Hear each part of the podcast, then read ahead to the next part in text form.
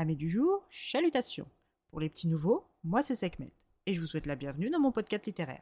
Dans mon émission, je vais tenter 3 fois par semaine de vous donner envie de découvrir des livres de tout poil, récents et moins récents. Alors, si ça vous tente, c'est par ici la suite. Aujourd'hui, je vais vous présenter Amande de Won-Pyung Sohn, paru aux éditions PKJ. Dans ce roman best-seller coréen, nous faisons la rencontre du jeune Seon Yunjae. Ce garçon hors norme souffre d'alexithymie. Cette anomalie se caractérise par une incapacité à identifier et ou à exprimer ses émotions. C'est une pathologie mentale résultant d'un dysfonctionnement au cours du développement émotionnel précoce de l'enfant, d'un trouble du stress post-traumatique ou, dans le cas de Yunjae, d'une malformation de l'amygdale cérébrale. Son amande, comme l'appelle sa mère, liée à la forme anatomique de cette glande, est trop petite et ne communique donc pas correctement. Chez Yunjae, cela s'exprime par l'absence de réactions dites normales comme la peur, le rire ou l'empathie. La maman de Yunjae a rapidement su que son petit était quelque peu différent, car quand il était bébé, elle n'arrivait pas à le faire sourire.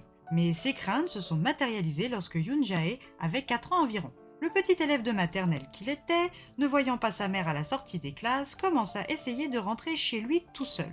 Et bien évidemment, il s'est égaré. Lors de son errance, il trouve un jeune garçon qui vient de se faire rouer de coups. Et même s'il ne ressent rien à proprement parler, il sait que cet inconnu souffre et qu'il faut lui trouver de l'aide. Du haut de ses petites jambes, il rejoint une épicerie et prévient le gérant. Mais celui-ci ne le prend pas au sérieux et tarde à s'intéresser à lui. Il finit néanmoins par appeler les secours, mais quand ces derniers arrivent, il est malheureusement trop tard, le jeune garçon est mort. Et pour accentuer le dramatique de cet épisode, ce garçon était le fils de l'épicier. Lorsque la mère de Yunjae le retrouve au commissariat, l'absence de réaction de son fils lui intime de consulter. C'est à ce moment précis que ses doutes de mère se transforment en réalité handicapante. Comment son fils unique et adoré va-t-il arriver à survivre dans la société sans cette capacité vitale qu'est la compréhension et l'expression des émotions? Le neurologue lui ayant dit que la responsable des troubles de son fils était son amygdale, elle décide de donner quotidiennement des amandes à manger à son fils dans l'espoir d'aider son amygdale à se développer et donc à mieux communiquer avec le reste de son cerveau.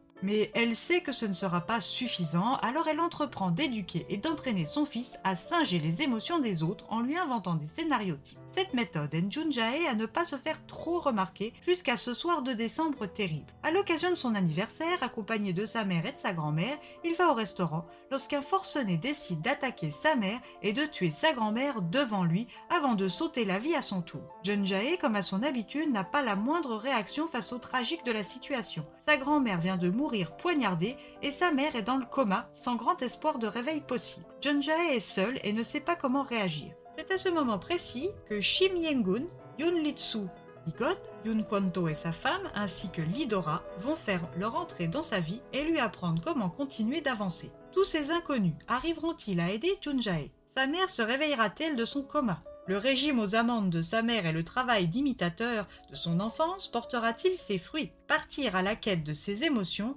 est loin d'être aussi simple, alors soyez prêts pour une plongée où vous n'aurez pas pied.